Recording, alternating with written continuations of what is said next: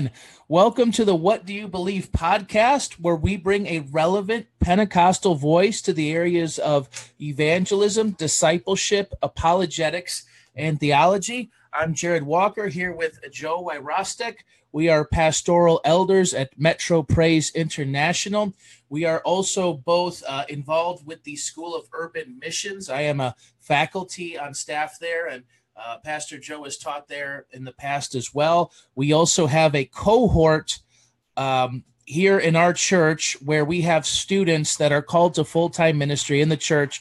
Why am I saying all that? Well, we're going to get more into that later on in the show. But just to whet your appetite, if you have a call to full-time ministry, God may be talking to you right now in this program. So stay tuned. So let me just run down today's agenda, shall we? Number one, about us, we're going to discuss our emphasis on theology. We're going to 2 Timothy 4, is that correct? Correct. And looking at the pastor's duty to disperse sound doctrine among God's people. Secondly, as we go to MPI and what's going on around our church, we're actually going to look at SUM Bible College and our cohort and what's going on in the new school year. In the news, we will be pausing to consider the death of Chester Bennington, lead singer of Linkin Park. As you probably are well aware, he committed suicide, and we know everyone's talking about this. I personally know people who are completely devastated. They don't even know him, but they were so touched by his music and are devastated at his loss. And there are some things we need to consider from a biblical worldview. Now, Jared's Gems are always a surprise, but I'll just say this. We're going to kind of build off of that discussion when we get into that area. Finally, we're going to get a word from the Word, and it's about rest in Jesus. And I can't help but think this show is going to tie together rather wonderfully. And then finally, we will be having Q&A, and you can comment on this post and ask your questions, anything relating to evangelism, discipleship, apologetics, theology, or the Pentecostal worldview. We are welcoming your questions. And before we get into anything, I was interested to hear about your experience. You are endeavoring to learn to fly. Yes, I want to become a dream pilot. Yes, I want to do that. Part of my desire is to become a pilot and to fly for the Lord and do great things. And so I went down to an airport to see if I could get signed up for the lessons. I found out they're quite expensive. Then I was kind of hoping that I could get up there on one of those flights that they do to break people in. And it looked like it was going to happen, but then some things changed last minute. So my wife and I were setting it up as something for us to do in the future. So thank you for asking. And then I want to hear about your trip, because we missed you while you were in California. So we'll hear about that during the SUM time. Well, here is the time, the section of our show where we're getting into the four main attributes of what our show is about. What Do You Believe is an apologetic show, or rather a Pentecostal podcast that focuses on evangelism, discipleship, apologetics, and theology. And we've already discussed evangelism, discipleship, and apologetics. Now we're on the last one. So let's get here to discuss what is important about theology. Now, theo or theos is God, and ology is the study of. So we want to learn about God. We want to do the study of God. And so if you look here to the scriptures I'm about ready to put up, in 1 Timothy, we're taught, 2 Timothy rather, chapter 4, 2 Timothy chapter 4, we're taught the mandate, and there's a lot of other places to do this, but we're really taught here the mandate for good theology, good study about God.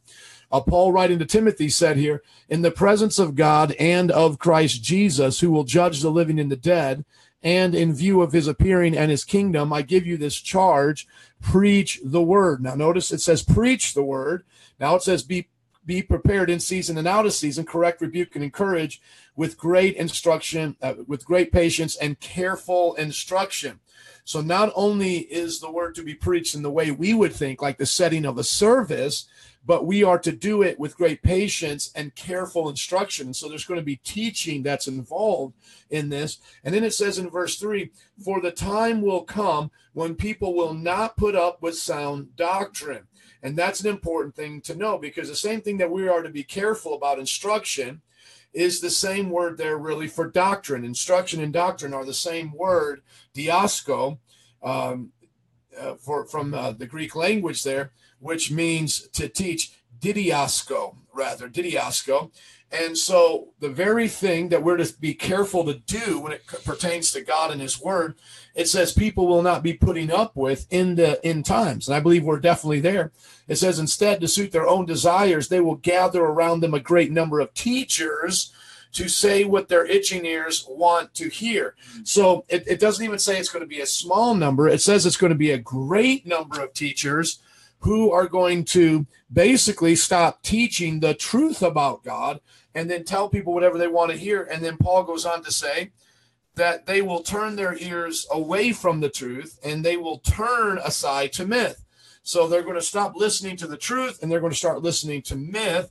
But you keep your head in all situations, endure hardship, do the work of an evangelist, discharge all the duties of your ministry. And so you can see there that it's very important that we incorporate how we teach sound doctrine into our evangelism, because what we win them with is what we're going to keep them with. Excuse me. And so what we want to do is follow this charge to preach the word, to correct, rebuke, and encourage with careful instruction, knowing that a time is going to come, and we are in that time now, and there's always like flows of it where it increases. And I think specifically right now in the U.S., we're in a time where it is increasing, where people do not want to put up with sound doctrine. Instead, they're gathering to themselves a great number of teachers who are saying whatever the people want to hear.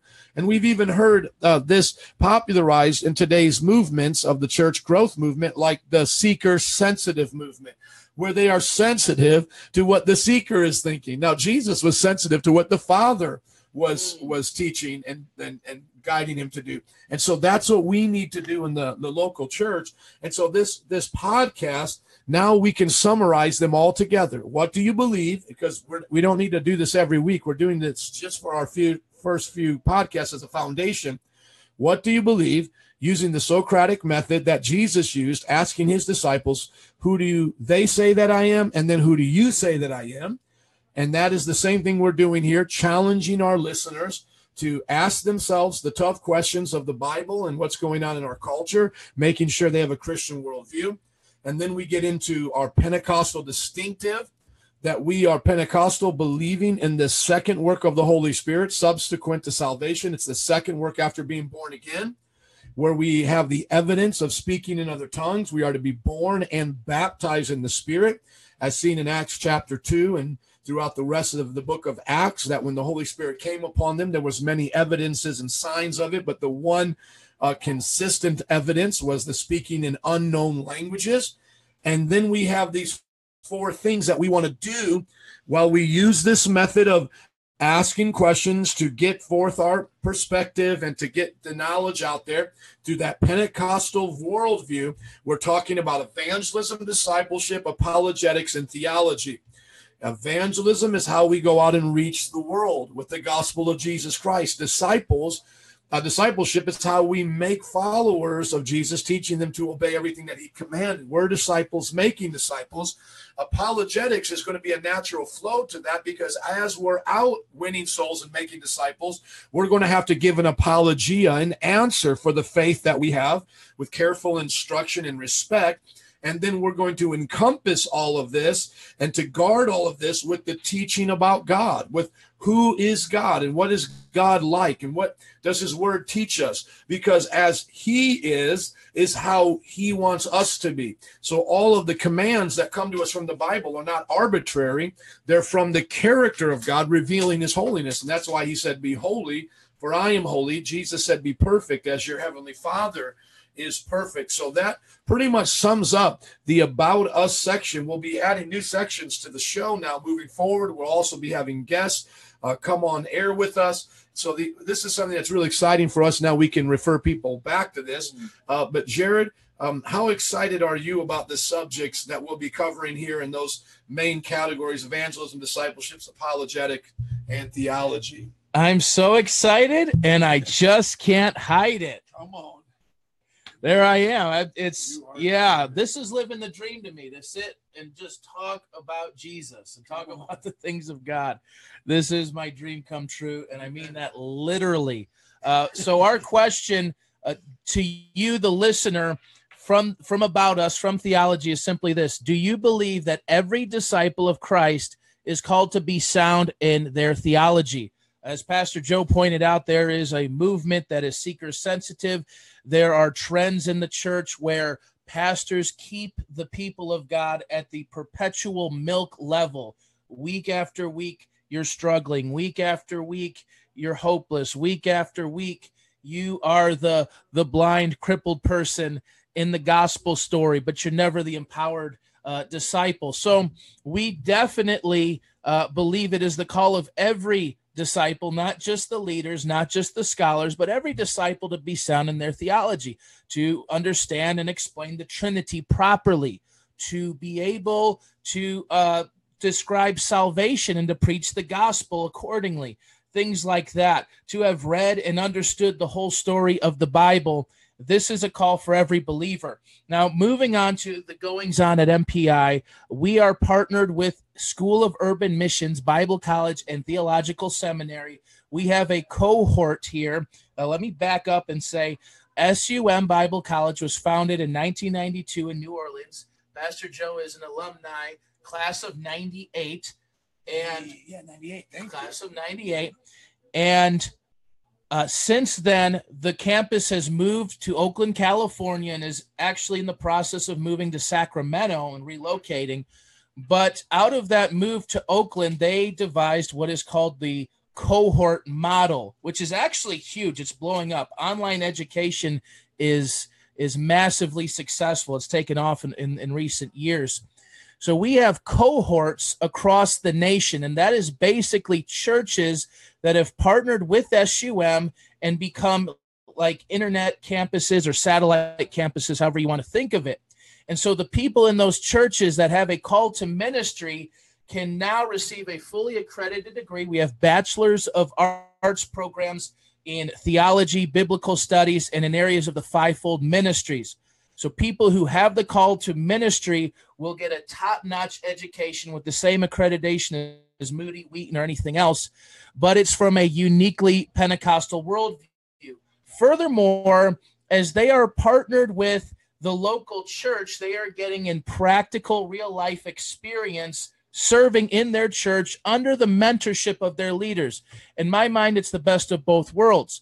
1 Corinthians chapter 4, Paul says, you have many teachers, but not many fathers. Well, SUM has many great teachers, but it allows you to stay with the fathers and the mothers and the people that helped you to discover your calling in the first place. So that relationship aspect is not missing. That discipleship aspect is not missing. That aspect where you are actually putting into practice what you are learning in the real world, preaching to the lost, making disciples, working signs, wonders, and miracles is not lost. So it is a very well-rounded school. I'm very proud to be a part of it. I just came back from San Francisco. They had a cohort advisors retreat. I oversee the Chicago cohort here, and they treat us like ballers out in San Francisco. It's just wonderful, beautiful, beautiful place if you've ever been there. It's like springtime all the time. And we were out there in Fisherman's Wharf. It was amazing. The meetings might not be that interesting to anyone on the outside, a lot of administrative stuff, but it helps keep things going smooth and helps keep things improve. But we are starting our classes this fall. Let me just say a few more things about the cohort model. We have, and honestly, I should know this because I work here, but I'm looking at the webpage. I lost count around 30, but we have easily over 30 cohorts across the United States, from Alabama to Arkansas to California to Colorado to Florida, Louisiana, Chicago here, Louisville, Kentucky, Texas, California, Wisconsin. We're all over the country and we're all over the world. We are in places like the Philippines, Ghana, Pakistan, where national missionaries in those places are getting a fully accredited degree. And so it's incredible. In fact, I just heard that SUM has actually displaced Global University in Jamaica. Wow. Yeah. So we are their go-to for training their ministers for the AG in Jamaica. Praise God. So some big things going in our international cohort program is ever spreading.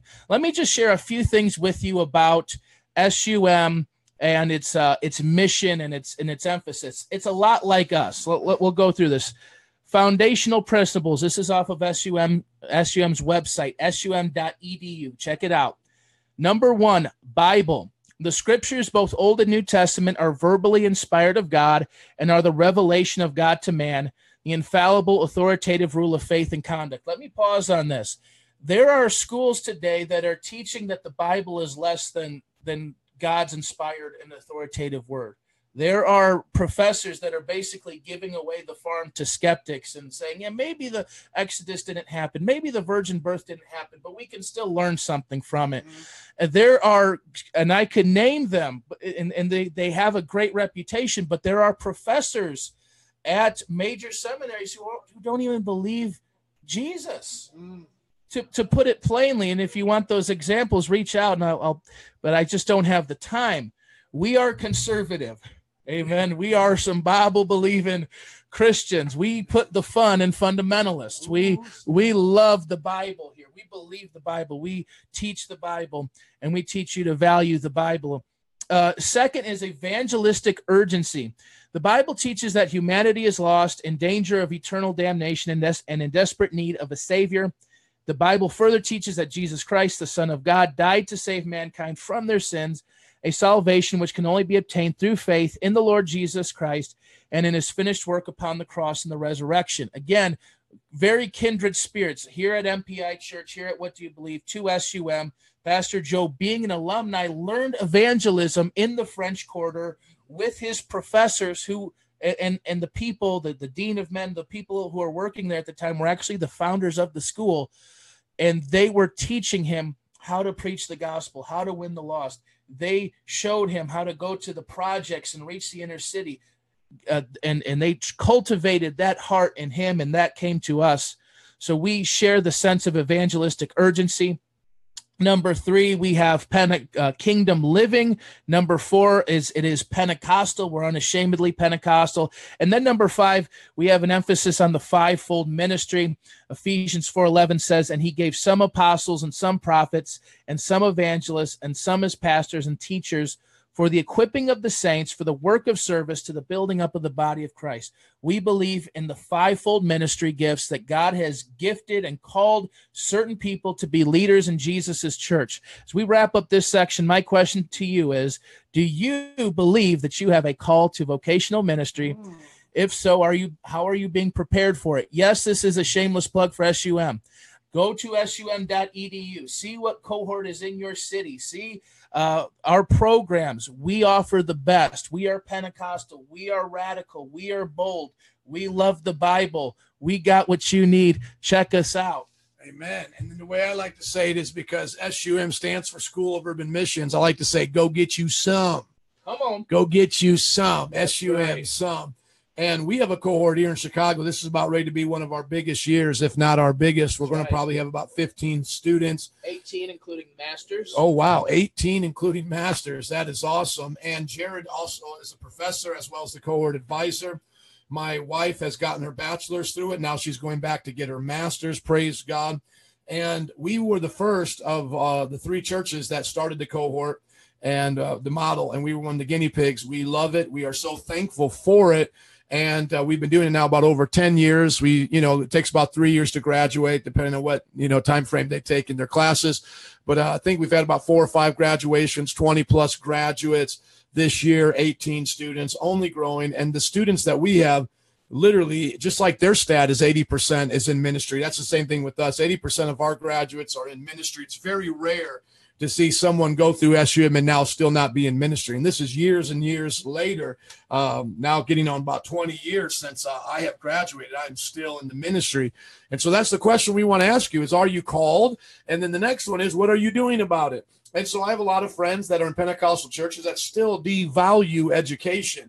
And we need to stop doing that. Now, I'm not saying you have to get it at an expense, an expensive college, or you have to do it a certain way, but we need to value education. We need to give the Reformed and the Baptists and the Presbyterians a run for their money. Amen. We need to establish Holy Spirit-filled institutions that can get the message out in systematic ways. And by the way, that's like one of the number one things we always hear on the mission field, the times I was overseas, is how can you get us Bible college? That's what they're always asking. How can you get us more training for our pastors? And that's why SUM has a heart for the missions and is now putting this in the mission field. So let's go on now to In the News. And by the way, any questions that you have, you guys can ask us in the Q&A. The Q&A will answer them, and you can ask them right now in the chat box. You can find us at whatdoyoubelievetv.com because we have a web page there. iTunes and the app, you can get all of our goodies there, along with our presuppositional college-level class we're giving away for free every Tuesday now. We also do it live here from 8 to 9:30 p.m. Central Standard Time. You can find us at Metro Praise International under iTunes and our app, and then here on Facebook, What Do You Believe? So we're so glad that you're checking us out today. Well, I don't know about you, but it is disheartening to see what's going on in our culture with this suicide epidemic. It's really becoming a problem for a lot of people. I had to do some research on this a while back, but I tied it in here to my notes online. You can see this on the website, whatdoyoubelievetv.com. And basically, Chris Cornell from Soundgarden had just taken his life. And then Chester Bennington from Linkin Park now took his life. And I think here Brian Welch, now a Christian, doesn't always use Christian vocabulary, but he travels with Korn still. He was a member and is a member. And he kind of shared his heart here, and I can kind of identify with this. And tell me, especially some of you guys who are my age, if you're feeling this, and you might have lived through losing Kurt Cobain this way and a lot of the other stars who have taken their life. Here Brian Welch says, honestly, Chester's an old friend. We've hung out many times, and I have friends who are extremely close to him, but this is truly ticking me off. How can these guys send this message to their kids and fans? I'm sick of this suicide stuff. I've battled depression, mental illness, and I'm trying to be sympathetic, but it's hard when you're ticked off. Enough is enough. Giving up on your kids and fans and life is a cowardly way out. Now, a lot of people got upset with Brian Welch for doing this because they were saying you're being insensitive. But you know what? He has the right to grieve how he wants to grieve, okay? And this is upsetting, and I know as a Christian, it's upsetting for me because many of our friends, I had a friend in high school do this, two of them actually, and the idea is here is that once we became Christians, I wish I could have stopped these guys by giving them the gospel message. And I was even doing wakeboarding with a guy who was a bodybuilder, and he threw himself in front of a train.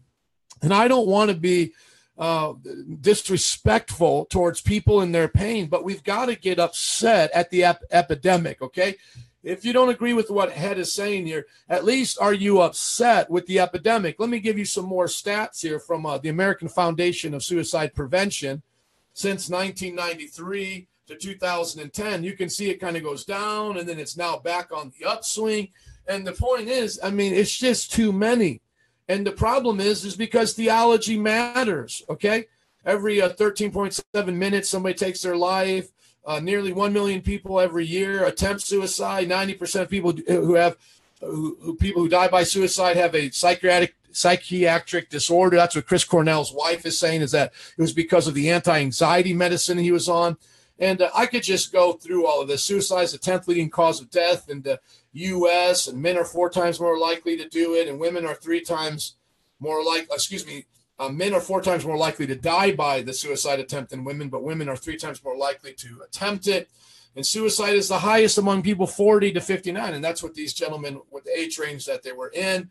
And then what you find out here is there's a lot of reasons behind it, right? And I'm not here to say that it's wrong to take medication or see a counselor, but we need to, as Christians, go back to the Bible and go back to a Christian worldview. I mean, how many people have I heard in my life that felt this way, but God saved them and took them out of this lifestyle? Now, I wasn't suicidal, but I was dealing with anxiety because of drug abuse and bad experiences that I was having, and then I wanted my mother to put me in a mental hospital at 18, but that was November 5th, 1995. Jesus came into my life. See, Chester is about my age. I'm 40. He's 41. If Jesus would have been in Chester's life, I don't think this would have gone the same way. Now, I know there's pastors that take their life, Christians that take their life, but that is diverting from who they are. That's acting outside of the norm. As a matter of fact, as Pentecostals, we have a lower rate of depression among even other Christians because of our spirit-filled nature. And those who are speaking in tongues ought to do so more often and do it as much as you can. Paul said, I'm glad that I do it more than anybody there in Corinth, is because I think of praying in the Spirit as releasing that valve. And all the things that we learn about how to prevent suicide are found in the Word of God. Be ready to help. You know, we should be there to help others and ask for help. Well, the Bible says be accountable to one another. Offer Jesus at all times. Jesus is the anchor of the soul. See, these guys didn't know when they would need Jesus, and the devil, being as smart as he is, takes advantage to steal, kill, and destroy. See, that's the problem, is you don't know when you're going to need Jesus. And if you give yourself to these addictions, as a lot of these guys did, and they mess up their minds and they don't have Jesus, and so they go to these doctors, and these doctors give them these psychiatric drugs, those drugs that mess with their psychology and physiology, their mind and their body. And then you don't know when you're going to need Jesus. You don't know what you're capable of on your worst day. And then we need to teach others the truth about suicide and the meaning of life. And here I have some nuggies from Dr. Meyer. He has the whole list of clinics around the Midwest here in Chicago, some of the biggest Christian clinics. And he wrote the book, Happiness is a Choice. And this is not just to say that people don't have real problems or maybe don't need to get professional help. But in all of his time, I mean, this is what he has come up with, is some of these nuggies. And I think we need to really be honest, because we just can't medicate people to help, okay? We just can't medicate them out of their problems. We need to give them Jesus and sound doctrine, that you have a creator and that you're a part of his creation. And if your body's not acting right, you need to count it as crucified. Deny yourself. Even in Chester's interviews, he's saying, I got all this stuff going on in my head. Well, what does the Bible says? Be renewed in your mind, right? Put those thoughts to death. Set your mind above. But if you're told you're an animal, if you're told that your life has no meaning, there's no God, you've come from nothing, into nothing you go, well, then what do you have to lose, right? You're not going to care about your children in that way. And I know sometimes people say, well, that's insensitive. But the point is, if we want to help people, we need to tell them the truth. And the truth is, it is a choice. Now, sometimes they may be so medicated that they don't know the consequence of their choice. And for that, let God be the judge, okay? I'm not here to say who's in heaven or hell, but 99% of the time, well, I don't know. I won't say statistics because I don't know. But the times that people are taking their life, it's a choice, and we need to tell them to make better choices beforehand, and that they can come to us and we'll help them. Look at what Dr. Meyer said. Many of us learn faulty ways of handling our emotions in the first 6 years of our life, when most of our adult behavior patterns are learned. So you see, a lot of this starts at childhood, and it's never addressed. But that's why Jesus said, deny yourself, take up your cross, and follow me. Do it my way. Give up your life, lose your life for my sake, and you shall be given life. Do you get that? Jesus literally says, commit spiritual suicide now for my sake. Stop trying to figure this out and trust me and do it my way, okay? And the root problem nearly in all depressions, this is Dr. Meyer, is saying that it's pent-up anger, either towards ourselves with true or false guilt, or towards others holding grudges. Either you're just angry at yourself and you wish it would be different in your life, and you're angry that you can't change. And I've even heard people say this on these posts about suicide and depression is, I do want to change. I don't want to have these thoughts. I'm so angry. I get angry at myself. Well, see, that's part of the problem. You can't fix yourself. And that's that despair. You know, all of us can be depressed at times and have a bad day, but it's when it moves into despair and hopelessness that it's truly anger. Like, forget this. I don't want to do it anymore. You know, to throw yourself in the train, you have got in front of a train, or to hang yourself, you have got to be angry and upset with life as it is. It's not just tears. It's also hidden and pent up anger, and that guilt that drives your anger, or holding grudges, thinking that you deserve more. And then this is what he says about suicide. Let me read this, and then I'll pass it off to Jared here. He says, first, most people commit suicide, do so when they are not seeing things realistically. That is true. The devil's a liar. It's deceptive. Your mind can deceive you. They would not commit suicide if they saw the true nature of the situation and realized that their problem was only temporary and solvable. There's a man that tried to kill himself jumping off the Golden Gate Bridge, and he got spared. God spared his life, and now he's going around the country telling people this. He's so glad that he was spared. And so we need to help people see the truth of what God is offering. After 2 months of therapy, patients who were formerly suicidal are amazed that they were actually considering suicide in the past. Secondly, the effects of suicide on surviving children, other relatives, and friends are devastating. So you see, that's why Head is upset, because he's saying, man, you pass this on to your kids. Now they're going to be more likely to want to do that when they come to a stressful situation. They're saying, Dad couldn't handle it. Well, maybe I can't handle it. Come on, people. And I want to go back to Chester and Chris Cornell. These guys sang depressing songs. That's why when I got saved, I couldn't even listen to it anymore. And I'm going hungry. And then the other one, I'm so numb. Come on, guys. That's what I came out of. Jesus saved me. He would have done it for them. But they, and I'm not putting them in heaven or hell, because let God be the judge of them. But I will say this, with that mindset, that comes from hell. That is a devilish mindset. That's an unbelieving mindset. And if they didn't repent, they will be in hell because they didn't trust God. They made God out to be a liar. God doesn't want them to be numb. God doesn't want them to be hungry. God said that he was the bread of life and that man doesn't live by bread alone, but by every word that proceeds out of the mouth of God. And so he says that the children are more likely to follow this. Dear God, have mercy, because they will have that bad example. And so finally, suicide is a sin, just like murder is a sin. It's not an unpardonable sin. We'll let God sort it out on Judgment Day, whether they were believers in desperation making bad decisions or if they were unbelievers doing more sinful, stupid things. Suicide is sin. God said, thou shalt not murder. You didn't start this. You don't get to end it. Trust God that he gives life and he gives and he takes it away. Blessed be the name of the Lord. Suicide is never God's will. And so I got links and resources here for you guys to get some, to call somebody right now. If you're listening to me live or at a different time, we do want to see you get help, but understand we're mad at the devil. We're not mad at you. Some of us here can even relate to you.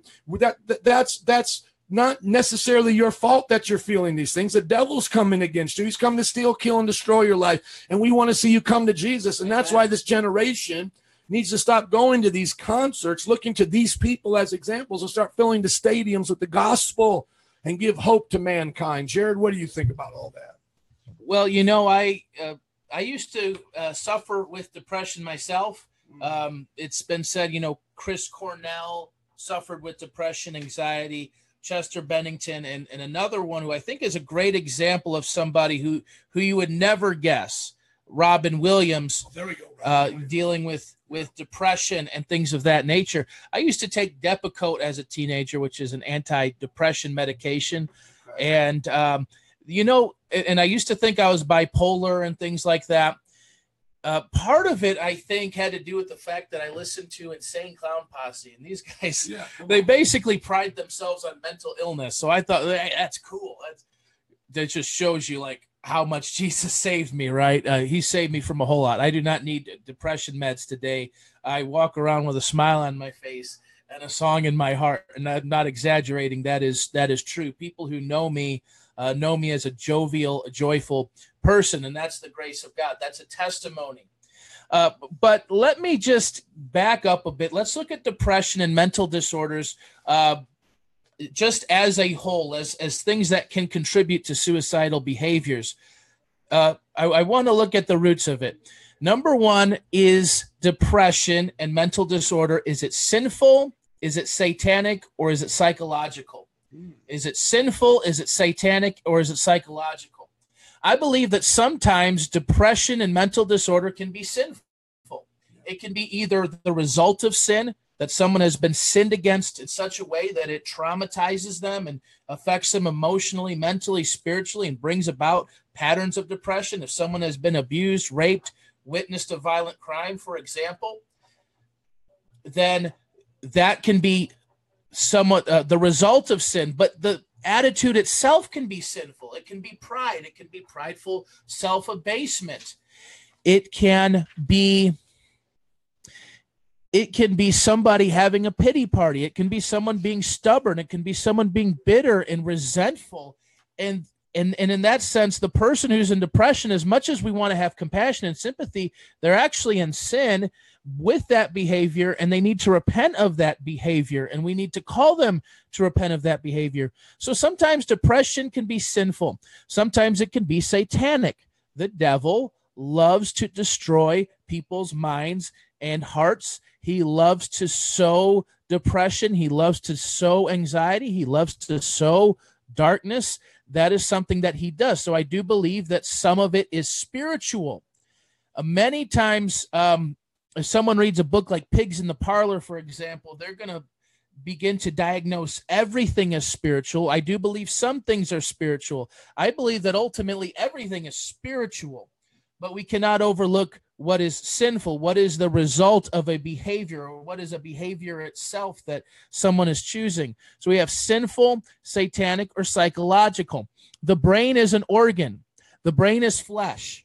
Just like the kidneys sometimes break down and need surgery or some kind of treatment to get better, just like the heart, the lungs, or any other organ, the brain is an organ. The brain is part of your flesh. Ephesians 2:3 says that the flesh has thoughts, cravings, and desires.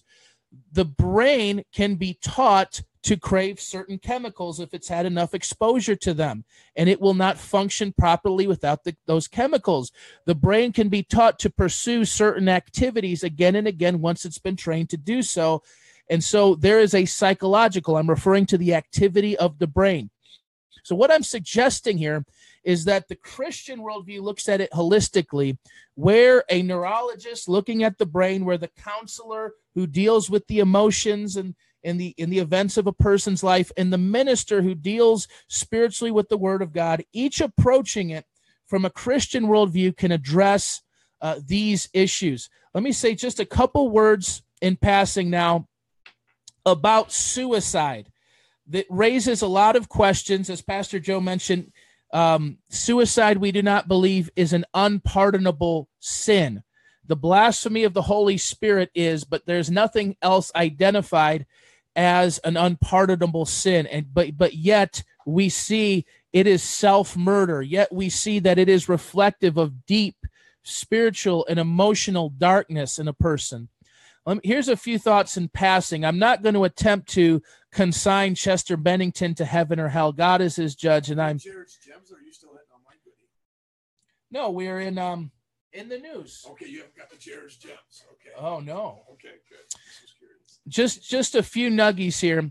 Number one, murder is wrong, for it is the taking of life that is not yours to take. God, who alone gives life, alone has the prerogative to take life. Therefore, suicide is also wrong, because your life and entire being belongs to God. That's one thing. Secondly, life is good. Life is a gift from God. Life is worth living. Life should not be despised. If you ever think you came up with a set of conditions where suicide is a viable moral option, I invite you to meet someone in the world who has met those conditions and still finds life worth living. In other words, they have not found the value of life to be based on one's fortune or misfortune, ability or disability. Rather, they have found that life in itself has inherent value and is still good even when nothing else is. That's why the vast majority of people do not commit suicide. Yes, some people do, and some people attend it, but many don't. Many people go through hardships. We all do. But not all of us commit suicide. Why? Because we value our own lives. The Bible says when God created the world, it was good. Life is good. Life is a gift from God. And if you ever think that your life is not worth living, I invite you to talk to Joni Erickson Tata, who is a quadriplegic. She's a Christian woman. Look her up, Joni and Friends.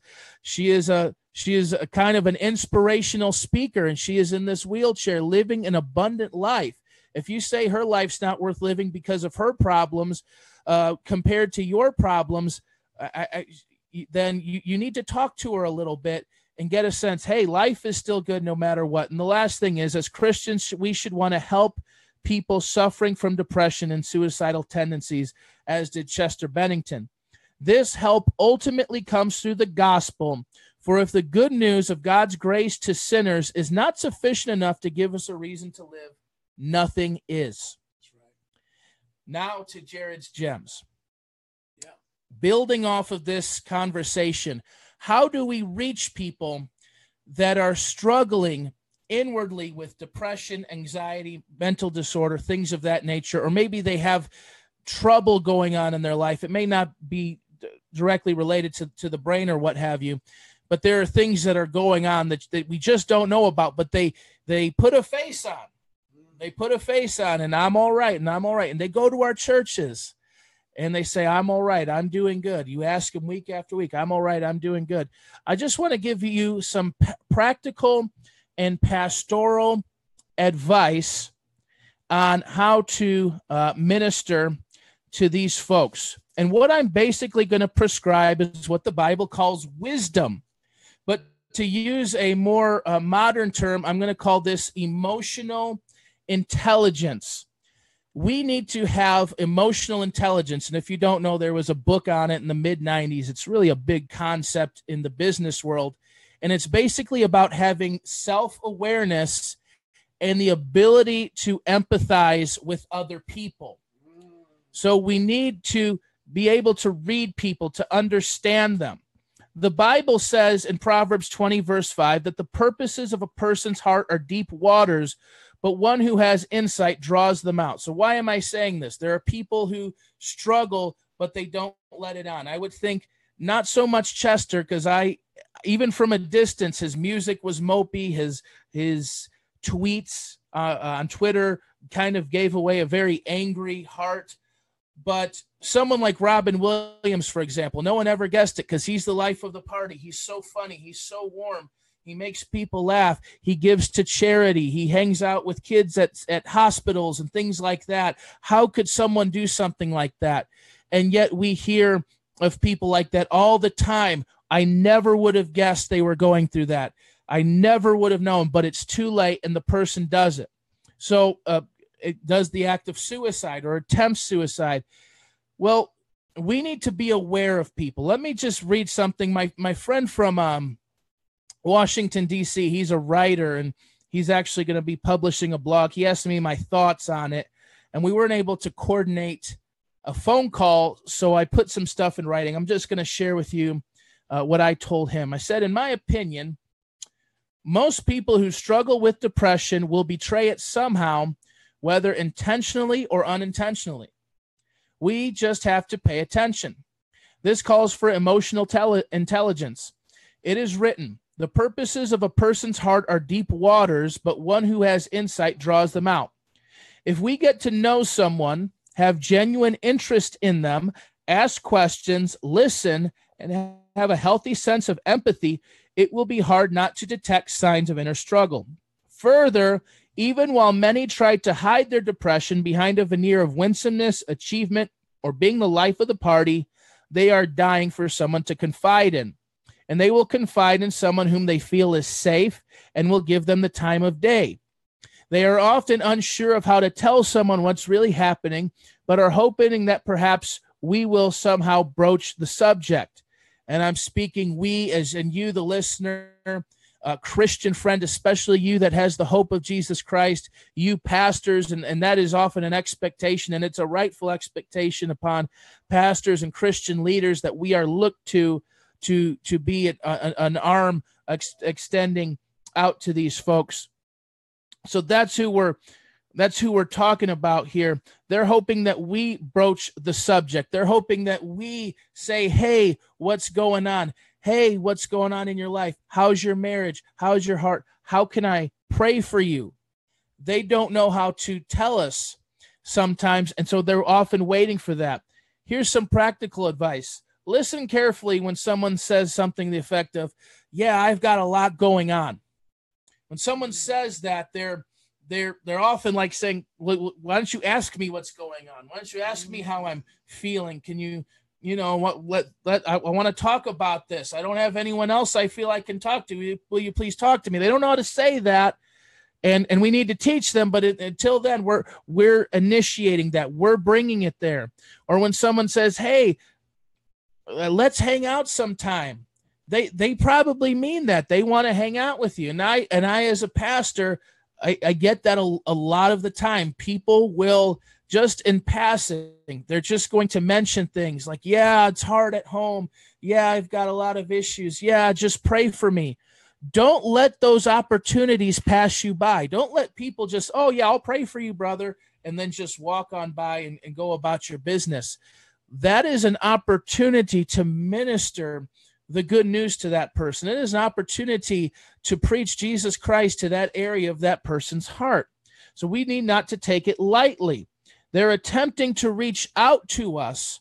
But again, if we aren't paying attention, we will miss people who are basically begging us to ask them how they're doing. Yeah, keep going, baby. Yeah, well, once we get beyond that, okay, so we need to have wisdom. And to, again, the modern equivalent here is emotional intelligence, being smart with people. But we also have to have love. If we have wisdom without love, we're going to see the people. We're people smart. Oh, I know where this person's going, but I don't want to talk to them. I don't want to give them the time of day. They're just going to talk my ear off. It's going to be depressing. I mean, let's be real. We all know people that we talk to them and it's like they suck the life out of us. I got to be real. I'm not trying to lack compassion for folks, but they suck the life out of us. You'll have a conversation. Out of the heart, the mouth speaks. They're going to talk with negativity, self-pity, how bad everything is. And then you try to encourage them. You try to speak a word of life to them, but it's just overcome by their persistent pessimism. Yeah, but. And you just can't wait for that conversation to be over because it's like, I don't even know what to do with this. I don't even know what to say. They just unloaded so much sadness and depression on me, and I don't even have an answer for them, not one that they will accept. And so we have to have that emotional intelligence, that wisdom to begin to kind of see through that. We don't naturally gravitate towards people who are depressed. Again, some people can hide it. Some people you would never guess because they're so sweet and so kind. But the people you know are depressed are kind of hard to deal with. And because we can't deal with them, we avoid them. So here's some things we need to do concerning wisdom, concerning emotional intelligence. We may not all have counseling degrees, but we can all have wisdom. It helps immensely to have self-awareness and to be able to sense the feelings of others. It serves to disarm us of the pithy sayings and scriptural quotations that so often bounce off of broken and hardened hearts as seeds sown on the beaten path. Come on, you ever quote, hey, Romans 8:28, brother, Romans 8:28, God is with you, God is for you. And to them, it just sounds like a cliche. It's just bouncing off the heart like the seed in the parable of the sower. But when we have emotional intelligence, when we practice wisdom, we speak less and listen more. We don't expect the answers to come as a result of one pep talk, nor do we impose that burdensome expectation on those we are helping. We understand that the values of trust and faithfulness sometimes go much further than correct answers. Listen, if somebody knows that you love them and that you're there for them, it doesn't matter if you have all the correct theology in the world. That matters more to that person at that moment. Yeah. We see through verbal smoke screens and seek to get to the heart of the matter. You know, there's surely more that can be said for this, but if you don't have wisdom, Proverbs 4 says get wisdom. So if you don't have it, you can get it. You can read books galore on the subject. You can listen to podcasts on the subject. So there's no shortage of things. Obviously, this is just to whet your appetite. Look up the concept of emotional intelligence. It'll go a long way in that area. So here's my question, and I forgot to pose the question for in the news, but it's a good one, so I'm going to say that one too. A number for in the news. Do you believe that depression is normative for Jesus' disciples or joy and peace? Joy and peace. Come on. Is depression normative for Jesus' disciples or joy and peace? That's the question, because some people think that Christians get depressed just like everybody else. Yeah, bad things happen. Yeah, we have misfortune. Yeah, there's ups and downs. But do Christians live in depression, despair, and hopelessness like everyone else? The Bible says we don't despair as those who have no hope. That's right. And then my question concerning Jared's Gems. Do you believe that God will use you to reach people dealing with depression and suicidal tendencies? Friend, I can almost promise you know somebody. Let God use you. Be aware. Pay attention to the people around you and pay attention to the heart of God for those people when you encounter them. What do you think? Woo! Boom shakalaka. Boy, aren't you guys glad that Jared is back in the saddle again? Man, he just brought that so good. We just appreciate you guys tuning in and checking us out. We know we're starting to get some regulars. I know for many that the hour of power that we're on here from 4:30 to 5:30 may not be the best, but you can always check us out back on the podcast. But what good nuggies, man. So many things that come in my heart when I think about this is what Jesus taught us. And so we're just going to go right in here to a word from the Word, what Jesus taught us about the load of life, about the burdens of life. Does anybody here think Jesus understands? I mean, come on, Jesus understands. And Jesus said in Matthew 11:28, "Come to me, all you who are weary and burdened, and I will give you rest. Take my yoke upon you and learn from me, for I am gentle and humble in heart, and you will find rest for your souls." Listen to this part here. "For my yoke is easy and my burden is light." My friend, let me just ask you, let's just be real. We're not putting people in heaven or hell, but let's just be real right now. When I talk to the sinner and I talk to the ungodly, and I tell them that Jesus Christ is the only way to God the Father, that they are a creation of God the Creator, and they don't bow their knee, they don't say Jesus is Lord, they don't believe that this cross was for them, what hope do they have? I mean, honestly, let's just say not everybody's committing suicide, obviously, but those who die at 80 years with a wonderful family, wonderful life, they're still going to go to hell for eternity because they're rebels against God. They're rebels against God. Now, what about the people who are prone to these things, that are going to suffer in life? Why suffer in life and then suffer eternity in hell? My friend, there's no escape. When the person takes their life, the next moment they're in hell waiting for the final judgment. They don't know Jesus. Then they're in the lake of fire. And you may say, "Pastor, are you trying to scare me?" Yeah, I want to scare the hell right out of you. I want to put some heaven in you. Now, let me ask you this. Do you believe what Jesus said? Jesus said, "My yoke is easy, my load is light. You shall find rest for your soul." Isn't that the same promise we heard in Psalm 23 from David? "The Lord is my shepherd, I lack nothing. He makes me lie down in green pastures. He leads me beside quiet waters. He refreshes my soul. He refreshes my soul. He guides me along the paths of the righteousness for his name's sake. Even though I walk through the valley of the shadow of death, I'll fear no evil, for you are with me, your rod and staff, they comfort me.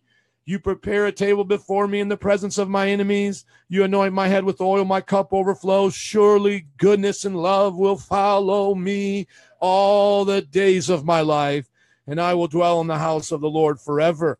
My friends, is that the lyrics that I hear from Numb, from Linkin Park? Let's just put it up here. Let's just put the words up here. Yeah, I got it, baby. Come on, let's just see it. "I am tired of being what you want me to be, feeling so faithless, lost under the surface. I don't want what you're expecting of me." And maybe this is him actually talking to God. I don't know who he's talking to, but he's faithless. He doesn't want to be what they want him to be, caught in the undertow. Just caught in the undertow. "Every step that I take is another mistake to you. I've become so numb. I can't feel you there. Become so tired, so much more aware. By becoming this, all I want to do is to be like me and be less like you." Now, my friend, I just want to take a step of faith and say this is directed towards God. One of my friends said back in the day, every song is either towards a woman, or towards God, but I'll just say this. In one sense, every song's about God. The way I treat my wife is how I see God, because if the Bible says, as I see God is how I'll see her. And so honestly, I feel that's him directly speaking to God. I don't feel you. I don't want to be like what you want me to be, not maybe a mother or a parent figure or something else in his life. But my friends, we can't go through life pushing back God and expect to have God's blessings. If it's raining outside and God offers you an umbrella and you don't want the umbrella, is it any wonder you get wet? And the people of this world, their souls are restless. And I know that Corey Ten Boom said this, "My heart was restless until it found its rest in you." And that, I don't know if that was Corey Ten Boom, but "my heart was restless until it found its rest in you." My friends, you need Jesus today, or Saint Augustine rather. And today, if you have any questions, put them up there. If you need someone to pray with you, call the number on the 800 line, or if you're part of a good church, talk to a leader. But my word from the Word today is Jesus will give you rest for your soul. Jesus will give rest for your soul. He will tickle your spirit. He will comfort you. He will comfort you and do for you what you can't do for yourself. We've got some extra time here that I want to give to Jared until people ask any questions. But I want us to know that that word from the Word today is not a game. He said he comforts me. He's with me in the valley of the shadow of death. So I don't have to fear evil today. That's one of the things I've had to deal with, Jared, is watching, you know, pastors have affairs, or this one ruined their marriage or life or whatever. And I've had to come back and say, you know what? That's not me, man. That, you know, it's sometimes scary to see people throw their life away, and you wonder, man, would I get that desperate and do something like that? But you know what? God says, don't be afraid of evil. Fear no evil. I didn't give you the spirit of fear, but of power, of love, and a sound mind. I wonder how many of us have quoted those scriptures, and God took us out of the pit of despair. We never even knew it. Maybe we were about ready to go down a 6-month journey of despair, but we quoted that scripture that day, and God put that faith right in our heart and drove out the darkness. You know, as that song goes, pushing back the darkness. The Bible says the light shines in the darkness, talking about the light of Christ in John chapter 1. And the world cannot overcome it. The world can't overcome the light of Christ. And so I want to say to everybody here today, find rest for your soul. I mean, this is why our martyrs, the Christians even today around the world, can be beaten and persecuted, and yet they have smiles on their faces. That the Fox's Book of Martyrs even records that as they were being burned alive, Christians were smiling, and even some of the Roman soldiers would convert right there and come to Jesus because they knew that there was something inside of those people. The Bible even says that for the joy set before Jesus, he could endure the cross. Let's just look at that scripture together. I'm still waiting for questions, and I'll hand it to Jared for our last few minutes here. But Hebrews chapter 12 says this to us, an encouragement. Therefore, since we're surrounded by so great a cloud of witnesses, let us throw off everything that hinders and the sin that so easily entangles. So I would say to those who are living today, throw off Linkin Park songs. They're singing. It's what blows my mind. They're singing these songs as a dedication to them. And I'm like, you're spreading the poison. You're singing Numb as a dedication to Chester, who committed suicide because he felt so numb. If you want to have something dedicated to him, get up there and sing Amazing Grace.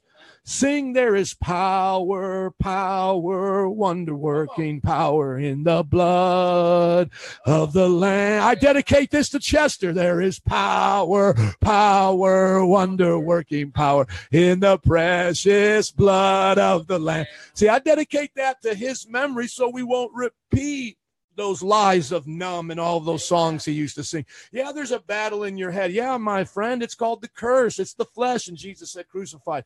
Let us run with perseverance the race marked out for us, Hebrews 12:2, fixing our eyes on Jesus. Woo! Come on, I get excited when I fix my eyes on Jesus, even though there's pain. And if, God forbid, I ever have to suffer more than I've suffered now, I want to fix my eyes on Jesus, the one who has never let me down, the one who understands all that I'm going through, the pioneer and perfecter of faith. For the joy set before him, he endured the cross. Wow. People can't even handle life, but yet Jesus could handle the cross. Why? Because God was with him.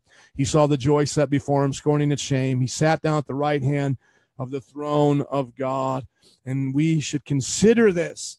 We should consider him who endured such opposition from sinners, so that we will not grow weary and lose heart. Jared, I don't see any questions. They should be coming up maybe in episodes in the future. But in the last few moments, tell us how not to lose heart, but find rest in Jesus. Well, I don't see anywhere in the New Testament where new covenant disciples of Jesus have depression and despair as their lot. Just look at Paul, probably as our best example of someone totally dedicated to the work of God, who endures immense hardship, and yet he can say in the midst of suffering, in the midst of beatings, in the midst of abandonment, in the midst of starvation, in the midst of betrayal, that we are more than conquerors through him who loved us. Friends, we have made cliches out of that, but he believed that, and he lived by that. Our closing, my question to you, friend, is do you now It says, do you believe today that you are at rest in Jesus and now possess the abundant life you promised? That is yours today. That is yours today, regardless of what's in your bank account, regardless of who's for you or against you, regardless of what happened yesterday. You can have peace with God and peace with mind that passes all understanding. That is not just a cliche. That is a reality. That is something that the Father has promised and he will deliver on. Amen. And thank you for joining us. Yes. This is what we believe. What do you, we want to know. You first. We want to know. What do you believe?